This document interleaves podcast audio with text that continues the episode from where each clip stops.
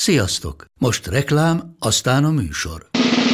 A műsor, valamint az élményekkel teli utazások, személyre szabott ajánlatok és állandó kedvezmények támogatója a Molmove hűségprogram. Nyisd meg a Molmove appot, a profilodba belépve, add meg a Sport TV promóciós kódot, és tankolj Molevo és Evo Plus üzemanyagjainkból 15 forint per liter kedvezménnyel. Ne feledd, a Sport TV promókóddal most még jobban megéri Molmove tagnak lenni. Vége a reklámnak, jön a műsor.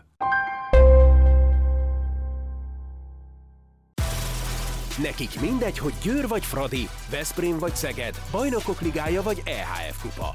Csúcskézilabda egy helyen, töményen, Ágai Kis András és Borsos Attila előadásában, a kézi vezérlésben, a Sport TV és a 24.hu közös podcastjában. Sziasztok, ez itt a kézi vezérlés, a Sport TV podcastja Borsos Attilával és Ágai Kis Andrással.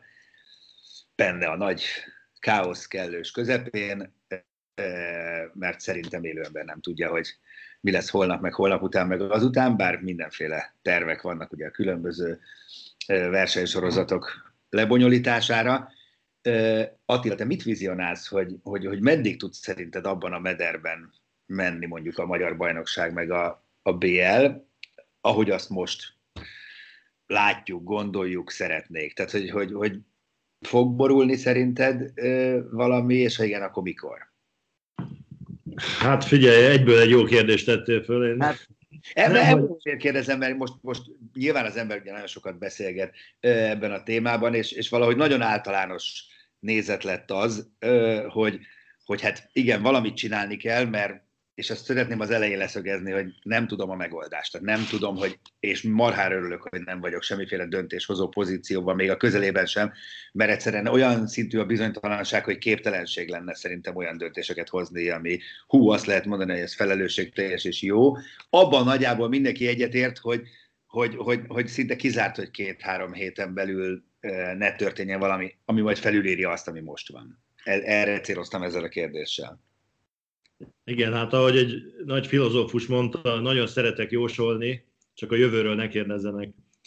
Tehát azt hiszem, hogy, hogy itt olyan helyzet van, hogy próbálják nyilvánvalóan azokat a terveket a lehető legtovább nyomni a különböző szövetségek, így az MKS is és az EHF is, amik jelenleg itt dolgoztak, de aztán tényleg azon múlik, hogy hány játékos, hány csapat, hullik ki a, a rendszerből egy, egy adott pillanatban. Hát most ugye a Magyar Bajnokság, ha jól tudom, akkor holnap elindul a lányoknál is egy győr érd mérkőzéssel, és hát 19 mérkőzést programoztak ugye november 22-ig, úgyhogy azért, hogyha egy csapatban mondjuk egy fertőzött van, és, és nem tudnak játszani két-három hétig, akkor az egész tényleg már felborulhat, hiszen itt nagyjából kettő meccset kell lejátszani minden héten. De hát azt hiszem, hogy, hogy azért lehet azért tenni, hogy ezeket a, a kockázatokat a legkisebb szintre csökkentsék. A kérdésem igazából az így egy kér, költői kérdés, hogy, hogy valójában megtesznek-e mindent ezért a, a csapatok, meg a játékosok. Mert azt látjuk, hogy egy, egy BL klubnál ezt, ezt nagyon szigorú, mert ugye a BL szereplés az, az kiemelten fontos, de nem tudom, hogy a, a magyar klubok ezt mennyire veszik szigorúan. Tehát amikor például azt látom, hogy a, az érd szurkolói pikniket tartott a hétvégén, a győri meccs előtt egy-két nappal, akkor, akkor azért felvetőd bennem a kérdés, hogy, hogy mennyire gondolják komolyan ezt a, ezt a helyzetet, mert, mert azért minden ilyen rendezvénynek, még akkor is, hogyha értem a, a lényegét, meg a szurkolókkal való kapcsolattartást tényleg alapvető, de hát az egész szezont alapjába véve kockára lehet tenni. Úgyhogy én, én azt hiszem, hogy, hogy itt azon fog múlni, hogy meddig tud ez menni, meg milyen szinten fognak a csapatok esetleg a fertőzéssel találkozni, hogy a játékosaik, a, a szurkolóik, a, a környezetük mennyire tartja be azokat a szabályokat, amiről egyébként most az MKS is egy elég részletes protokollt adott ki, és hogyha azokat a szabályokat mind lelkismertesen betartják a játékosok, akkor azért, akkor azért lehet le, jelentősen csökkenteni a Igen, erről, erről majd mindjárt részletesen beszélünk, de nekem pont a hétvégén jutott eszembe az, amit mondtál a francia játékosokról, akik ugye életre hívtak egy ilyen mozgalmat, hogy akkor ők most ilyen önmegtartóztató életet fognak élni, hogy ezzel is csökkentsék a, a megfertőződés veszélyét, hogy most nem fogom megnevezni azt a válogatott játékos, mert szerintem nincs, nem pécéznék ki senkit, de én láttam hétvégén olyan Instagram posztot válogatott játékostól, hogy ilyen vendéglőben ülünk, meg borozgatunk, meg foci meccsen vagyunk, meg itt-ott vagyunk, tehát ez, ez pont ellentétes azzal, amit mondtál, miközben nem tudom, hogy van-e valamiféle utasítás erre vonatkozólag a kluboktól, meg valami belső kényszer, szóval a protokoll, amit te említettél, és amit majd mindjárt egy kicsit kivesézünk, az a meccsek környezetére vonatkozik. Na de hát valóban a, a hétköznapi életben ott a hatalmas veszély, amikor ha az ember sürög, forog, programokat csinál, tehát akkor ezt le kéne nullázni, és akkor ez is a költői kérdés részemről, hogy mert különben hiába teszel meg az egyik oldalon mindent, ha másikon nem.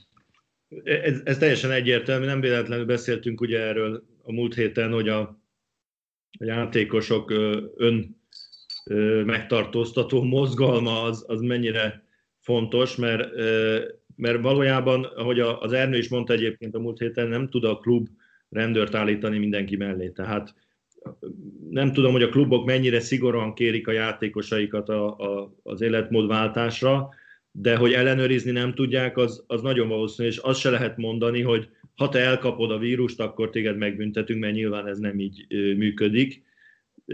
De hát azért, azért tényleg, amikor a klub szervez olyan programokat, ahol, ahol fertőzés veszély van, meg, meg azért látjuk, hogy, hogy egy csomó klub nem is teszteli szinte egyáltalán a játékosait, nyilván anyagi okokból, akkor azért egy picit felmerül bennem, hogy mennyire veszik ezt ők komolyan, pedig, pedig a saját sorsukkal is játszanak, tehát azért azt gondolom, hogy akármelyik klub, hogyha most kiesik a, a bajnokságból mondjuk egy, egy sorozatos fertőzés miatt, akkor, akkor tényleg a, akár a létük is veszélybe kerülhet.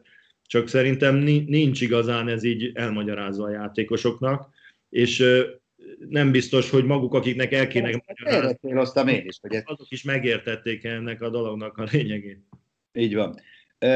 Mit szólsz egyébként Nagy Laci esetéhez, ami ugye elég kurtán furcsán lett kommunikálva, hogy finoman fogalmazzak, mert ugye először jött a hír, hogy nem lesz meccs, ugye lett volna egy Veszprém Kiel, amin búcsúzik a játéktól Laci, meg Ilics, meg Sterbik, Fazekas Nándi, stb. És akkor jött egy kommuniké, hogy azt mondja, csapatunk tágabb környezetében egy személynél felvetődött a fertőzés gyanúja. Ez ilyen nagyon szép megfogalmazással, és hát, hát ebből lett Nagy Laci sportigazgató két nap múlva. Nem biztos, hogy a legszerencsésebb kommunikációs csatorna volt, mondjuk így. Hát nem, nem tudom, hogy mennyire volt az akkor még biztos. Minden a, a stílusában elmondta, hogy kicsoda és micsoda a fertőzött, úgyhogy utána ezt meg lehetett tudni. Hát ez, ez nekem inkább azt mutatja azért, hogy én azt gondolom, hogy a Veszprémnél ezt nagyon komolyan vették, és ennek ellenére a Laci elkapta, tehát akkor is el lehet kapni, hogyha, hogyha minden protokollt betartanak, és mindenki nagyon vigyáz, de azt minden esetre abszolút szerintem egy, egy nagyon okos döntés volt, hogy hiába volt az óriási várakozás, ez egy ilyen különleges mérkőzés, a sok néző, TV közvetítés, etc. Anulálták végül, mert, mert azért ez, ez volt a, a, a logikus a, az egészségügyi szempontok szerint, illetve az szerint is, hogy a Nagy Laci búcsú meccsén, ha Nagy nem látszik, az, azért egy kicsit hülye. Valóban. E, abszolút, szerintem is teljesen jó döntés született. Azzal együtt, hogy úgy hallom, hogy a szurkolók egy része legalábbis rettenetesen háborog, de mondjuk szerintem ez minden esetben így van, tehát nem tud egy klub olyan döntést hozni, hogy ez mindenkinek jó legyen, főleg ha ez ennyire fájdalmas, mert ez nyilván, hogy egy, egy fájdalmas döntés. Viszont egyben azért előrevetíti azt, amiről eddig beszéltünk.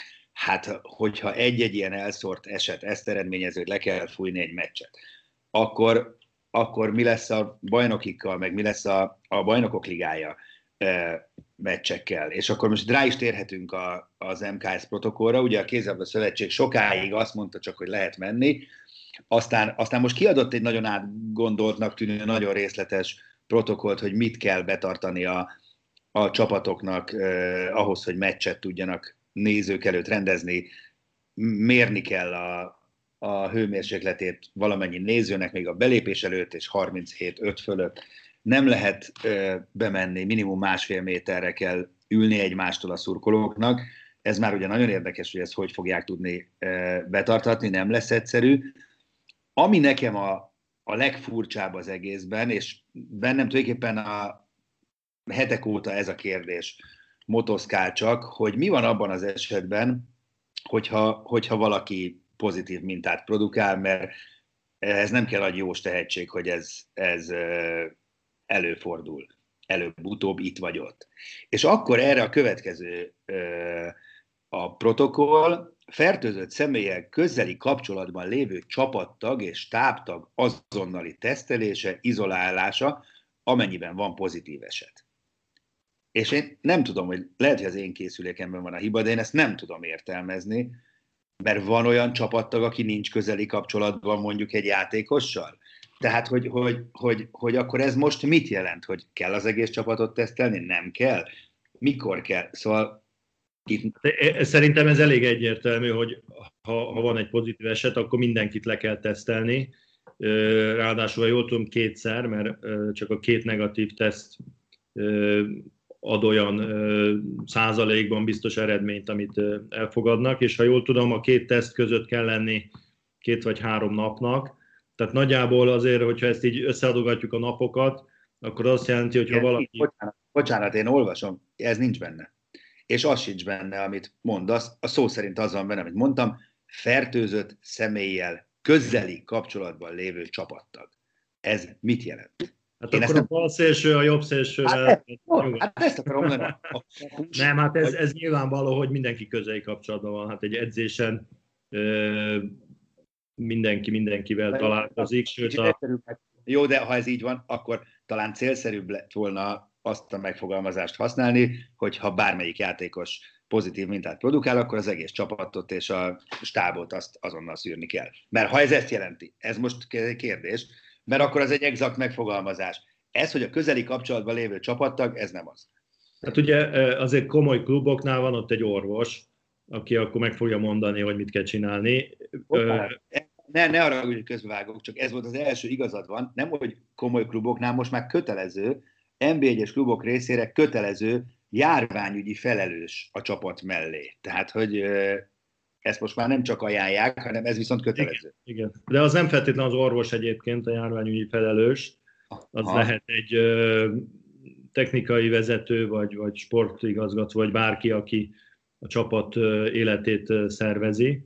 Hát logikusan lehet az orvos nyilván, csak ugye az itt azért sok olyan orvos van, aki praktizál a csapatorvosság mellett, tehát nem biztos, hogy mindig a játék. Minden esetre, ha nincs is így leírva, szerintem ez egyértelmű, hogy bármelyik klubnál, amelyik logikusan gondolkodik, ha véletlenül találnak egy pozitív esetet, akkor letesztelik az egész csapatukat. Az szerint a protokoll szerint, amit nem a MKS, hanem a, a járványügyi hatóság mond, ugye, hogy a két negatív teszt és annak a menete hogy van, és azt, azt akartam ebben mondani, hogy, hogy gyakorlatilag ez azt jelenti, hogy, hogy nagyjából egy hétre azért kiesik az egész csapat az edzésből. És abban a pillanatban borul a szerda-szombat. Hát igen, igen, igen. Na de ebben együtt azt mondom, hogy, hogy amíg lehet, és amíg vannak csapatok, akik állják a sarat, addig játszani kell, mert attól, hogy most találnak egy esetet itt meg ott, két csapat mondjuk a, a két mezőnyt, ha nézzük 28-ból kiesik, akkor attól még nem kell leállítani az egész bajnok. Egyetértek, abszolút, abszolút egyetértek, csak ugye ennek meg akkor van egy másik vonatkozása, az meg a pénzügyi vonal, mert hát nem véletlenül nem tették kötelezővé már hetekkel ezelőtt sem a szűrést, azért nem, mert irgalmatlanul drága. Konkrét példát tudok, ugye az Ernő el is mondta nekünk, én azóta Barta Csabával is beszélgettem, aki abszolút megerősítette azt, amit Ernő mondott, tehát egy BL csapatnak mondjuk aki eljut bájusi komoly meccsekkel, be, minden szűrést meg saját zsebből kéne csinálni, az 40 és 50 millió forint közti összeg lenne, ami még ugye nekik is borzalmasan megterhelő. Hát egy átlagos NB1-es csapat ennek a töredékét sem tudja szűrésre fordítani, az teljes képtelenség.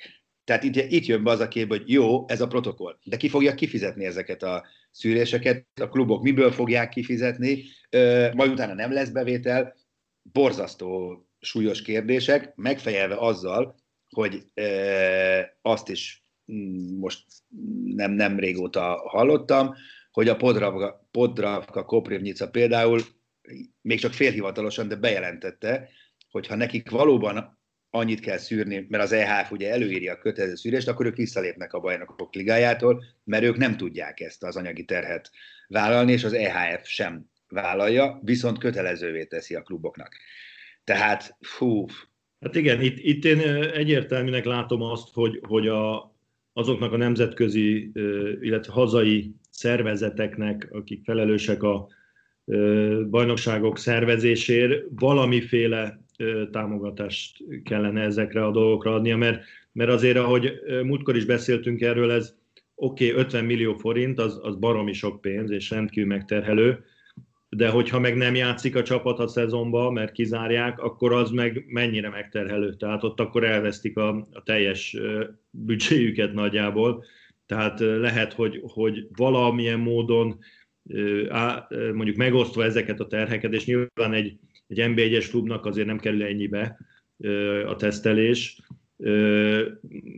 Valahogy azon kéne gondolkodni, hogy hogy lehetne az anyagi terheit ennek megosztani Egyébként ugye a nyugat-európai országokban ingyenesek a tesztelések, tehát ott az állam átvállalja a hétköznapi embernek is a, a tesztjeit. Tehát Párizsban például vannak ilyen tesztelő állomások, oda bemegy valaki, megcsinálják a tesztjét, aztán megkapja az eredményt, nem tudom mennyi idő múlva, azt mehet tovább. Mint ahogy, bocsáss meg, mint ahogy kering az interneten egy 1997 évi törvény, magyar törvény, amely a következő képen szól, járvány idején a védekezéshez szükséges eszközök biztosítása az állam feladata, a szűrővizsgálatokat is az állam köteles elvégezni. Ez 1997 évi, nem mondom hányas paragrafus jogszabály itt van kimásolva. Tehát ugye lehet, hogy ezek nálunk is így kéne lennie. Hát nincs így ebben a pillanatban, ezt, ezt tudjuk, és ez egy megoldatlan kérdés, de az egész finanszírozás borzalmasan összetett és bonyolult, mert hogy akkor elugorjunk egy kicsit a vírustól, illetve hát ez is a vírushoz kapcsolódik. Nem tudom, azt tudod-e vagy hallottad, hogy az EHF újfent elég radikális különbséget tesz férfi és női kézilabda között, mert a női kluboknak semmiféle segítséget nem nyújt például. Tehát charterjáratokat járatokat ajánlja, hogy használják, de nulla euróval járul hozzá, míg mondjuk a férfiaknál a 25%-át vállalja a költségeknek érdekes módon, ami mondjuk elég furcsa és visszataszító diszkrimináció szerintem. Ennek én azért tudom a magyar. Na mi? Nagyon ravaszak az elfnél. Valójában a férfiaknak sem téri 25%-ot, hanem abból a bevételből, ami járna nekik, több lett, mert ugye azt elérték, hogy többet oszt vissza az EHF a korábbiaknál, abból levonják ezt a támogatást. És nyilvánvaló azért az az oka a két nem közötti különbségnek, hogy a férfi BL-ben visszaosztott pénznek a nagysága az, az jelentősen nagyobb a, a piaci okok miatt, mint a, a nőknél. Tehát a női mezőnynek nem tudnak miből visszaosztani, vagy tudnának, de nem annyit, míg a férfiaknál ez nagyobb ez az összeg. Tehát a férfiaknál se az van, hogy most benyújt a zsebébe az EHF, és kifizeti a 25%-et a cserten járatoknak, hanem abból a, a TV és egyéb marketing bevételekből, a klubokra eső részből ezt Hát, hát jó, ez így vagy úgy, szerintem ez nagyjából akkor is ugyanazt jelenti. Hát most, ha, ha az a pénz eddig az EHF kasszájában maradt volna, most visszakerül a klubokhoz. Nem, nem, ez az, hogy nem maradt volna, hanem azt akkor kifizették volna a kluboknak. Ja, csak más jogcímen fizették volna ki. Igen. Aha, értem. Fú, hát ez egy... Az, az EHF egy elég sóher szervezet, azt tudjuk róluk. Igen, igen, és az is látszik, hogy, hogy tűzönvizen akarják áterőltetni azt, hogy legyenek. Ami egyfelől persze, még egyszer mondom, érthető, csak amikor ez a, a racionalitás minden hiányát nélkülözi, mondjuk lásd, tényleg hogy jutnak el a csapatok, mondjuk ugye a magyar ö, hatályos ö, járványügyi szabályokat figyelembe véve külföldre utazni borzasztó nehéz, most megint a Győr példáját vegyük, ugye nem tudnak elmenni menetrendszeri járattal ö, Moszkvába, tehát most éppen megint a charter járata tűnik az egyetlen lehetséges megoldásnak, de hogy hogyan, miből, és szóval... Igen, hát ugye ráadásul azok a ö, destinációk, mint Moszkva, vagy, vagy ilyen például a férfiaknál Porto, ahova azért marha messze van, tehát nem lehet egy kis géppel csak úgy ö, oda repülni, hanem mindenképpen egy nagyobb gépet kell bérelni, aminek nyilván a költségei meg duplája vagy tripjára is lehetnek, és ráadásul ugye azok meg aztán nagyobbak, tehát több embert kéne vinni, de hát akkor kit vigyenek, hogy vinjenek, tehát ez egy nagyon nehéz dolog. Hát minden esetre szerintem itt még a, a magyar nagyklubok nagyjából a, a, a mezőnynek az első felében vannak olyan értelemben, hogy az anyagi lehetőségeik megengedhetik, hogy, hogy valamiféle pénzeket erre találjanak, nyilván marha nehezen, de azért könnyebben, mint mondjuk a Podravka, amit, akit említettél, ahol, ahol egyáltalán alig van pénzük, meg, meg a, a Dán klubok, ahol, ahol ugye nincsen semmiféle állami vagy önkormányzati támogatás, tehát a szponzoraikon keresztül tudnak csak ilyeneket elintézni. Hát szerintem az biztos, hogy a BL-ben lesz egy-két csapat, aki visszalép. De ez is olyan dolog most, hogy ha visszalépnek ketten-hárman, attól még mennie kell tovább a dolognak, tehát azért, mert a Podravka nem tud játszani, azért nem lehet leállítani az egész BL-t. Még akkor is, hogyha ez, ez rendkívül igazságtalan velük szembe, de hát... Persze, persze.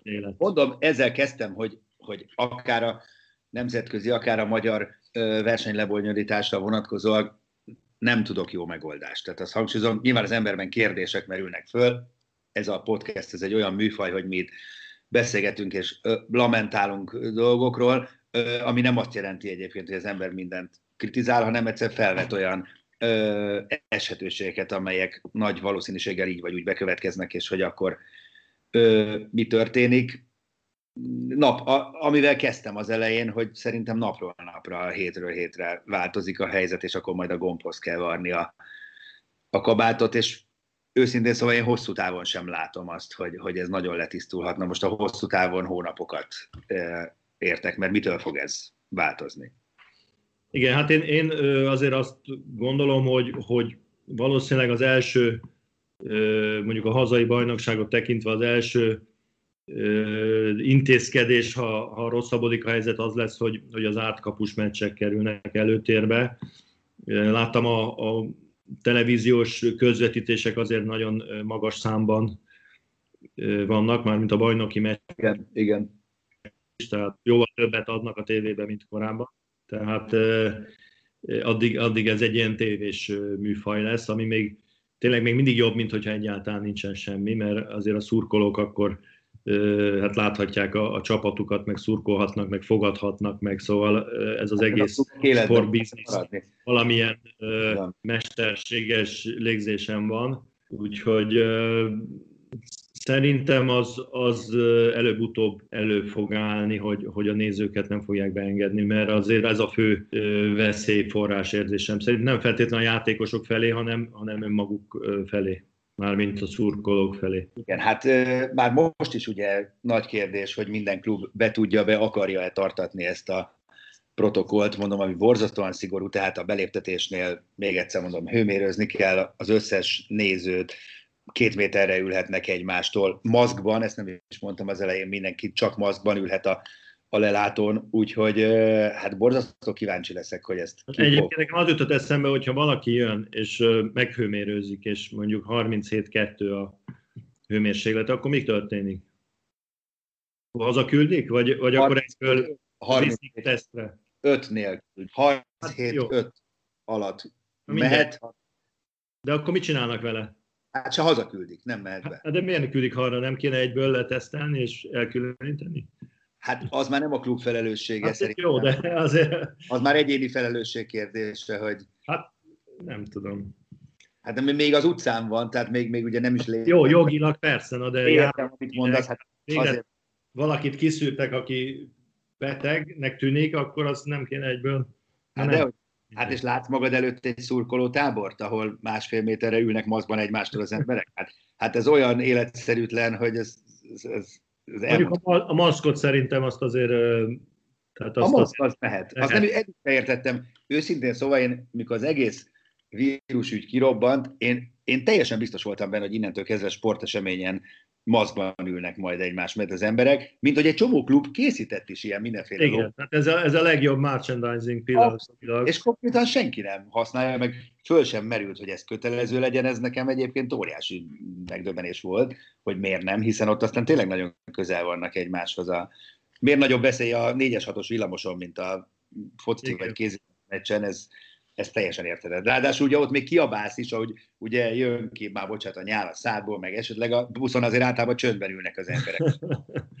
Mellett, de hát vannak ilyen furcsaságok, most majd látunk ezek szerint kézilabda meccsen maszkos embereket. Persze ki fogja ellenőrizni, hogy hol van az a maszk, meg minden, szóval hát rettenetesen kíváncsi. Azért mondom, hogy ugyanúgy, mint a játékosoknál, nyilván a, a szurkolóknál is a, a, a önmaguknak a, a, a kezelése lesz itt már olyan értelemben kezelése, hogy, hogy a szabályok önkéntes betartása az, ami, ami a, az út lehet, hiszen a szurkoló is beláthatja, hogy ha nem tartja be és bezárják a csarnokot, akkor nem fog tudni ekközebb kijönni, tehát jobb elővizsgálatosnak lenni.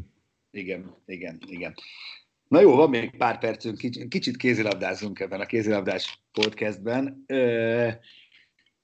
lejátszotta utolsó felkészülési meccsét a Győr és a Fradi egymás ellen a Ferencváros csarnokában, egy elég meglepő végeredményt hozott a találkozó. 24-16-ra győzött a Fradi a Győr ellen. Igen-igen sokan felkapták a fejüket, magam is köztük voltam, de gondolom, hogy te is.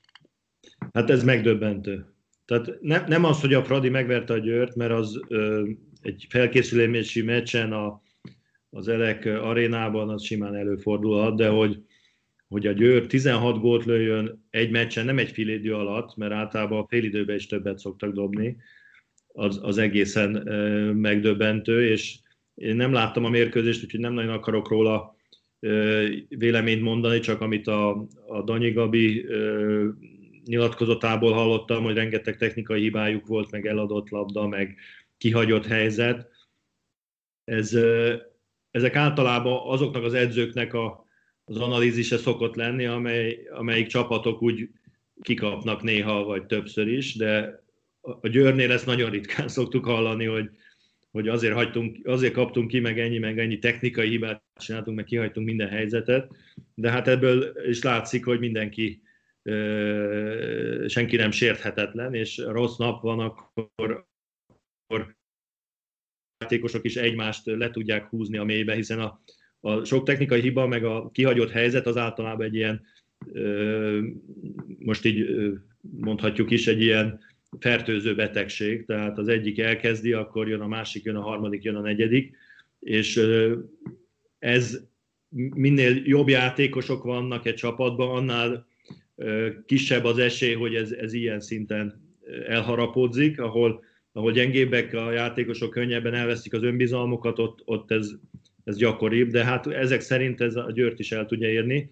Hát minden esetre, ahogy olvastam, próbálnak ebből pozitív üzeneteket levenni a lányok meg a, a, az edzői stáb, tehát hogy jó, hogy ez most történt, meg most láttunk minden hibát, tehát lehet pozitivizálni, de azért, azért az utóbbi tíz évben nem emlékszem ilyenre, hogy a Győr akár edzőmérkőzésen ennyire rosszul játszott volna, és, és ez a 16 gól, ez annyira sokkoló, hogy tulajdonképpen arról nem is beszélünk, hogy vajon a Fradi hogy játszott, mert én nem láttam a meccset, tehát ö, ö, valószínűleg nagyon jól játszhatott a Ferencváros, de annyira biztos nem tudott jól játszani, hogy 16 gólon tartsa a Győrt. Tehát itt, itt valószínűleg ezt, ezt azért maguknak köszönhetik főleg.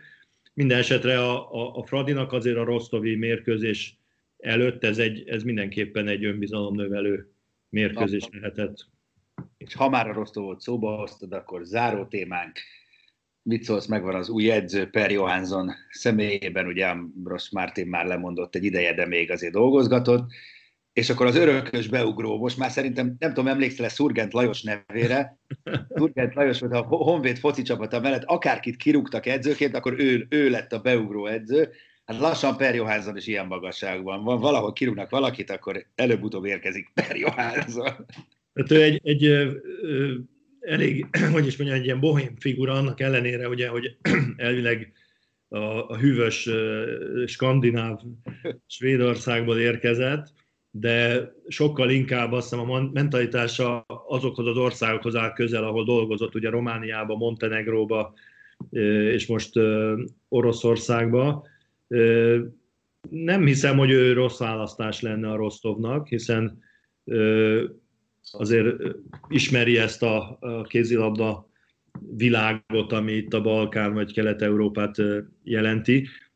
Én inkább vele kapcsolatban egy olyan jelenségre hívnám fel a figyelmet, ami, ami szerintem rendkívül káros a, a nemzetközi női kézilabdának, mégpedig az, hogy ezek az edzők, klubedzők és válogatott edzők keresztbe kasul dolgoznak, ami szerintem komolytalanná teszi ezeket a viszonyokat.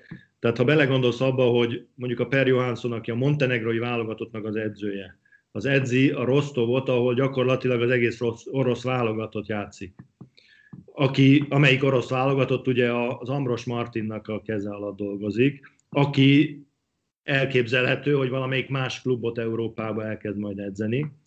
Eh, ahhoz hozzátesszük, hogy az Emmanuel Mayonád, aki a Metzben a fél francia válogatotta dolgozik, közben a holland válogatottat edzi.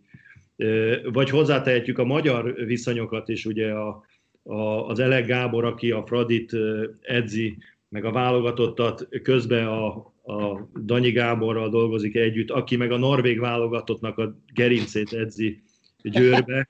Tehát én, én azt gondolom, hogy ez, ez, ez most elnézést a kifejezés, ez komolytalan kezd lenni. Tehát ez, ez, ez azt jelenti, hogy, hogy vagy ennyire nincs jó edző, so, elég edző a világban, hogy mindenkinek találjanak megfelelő edzőt, vagy ennyire nincs pénz, hogy a jó edzőket így tudják csak megfizetni, illetve van még mögötte egy olyan jelenség, hogy, hogy ezek a nagy edzők mindent akarnak egyszerre. Tehát nem elégszenek meg abban, hogy egy válogatottat edzenek, vagy egy, egy klubcsapatot, hanem mindent akarnak csinálni. Na, és ez, ez, szerintem, ez szerintem nem egy, egy jó jelenség. A válasz szerintem az, hogy mind a három együtt. Mindenből van egy kicsi. Hát itt tartunk most ebben a pillanatban, szeptember 1-én eh, fontos volt kiemelni, mert lehet, hogy szeptember másodikán már teljesen más eh, protokoll lép életbe, hát reméljük, hogy nem így lesz, és legalább tényleg egy pár hétig tudunk eh, e szerint haladni. Attila, köszönöm a mai beszélgetést, innen folytatjuk majd körülbelül egy hét múlva, kivéve akkor, hogyha nem történik valami nagyon-nagyon fontos, akkor nyilván előbb is megbeszéljük. Sziasztok! A műsor a Béton partnere.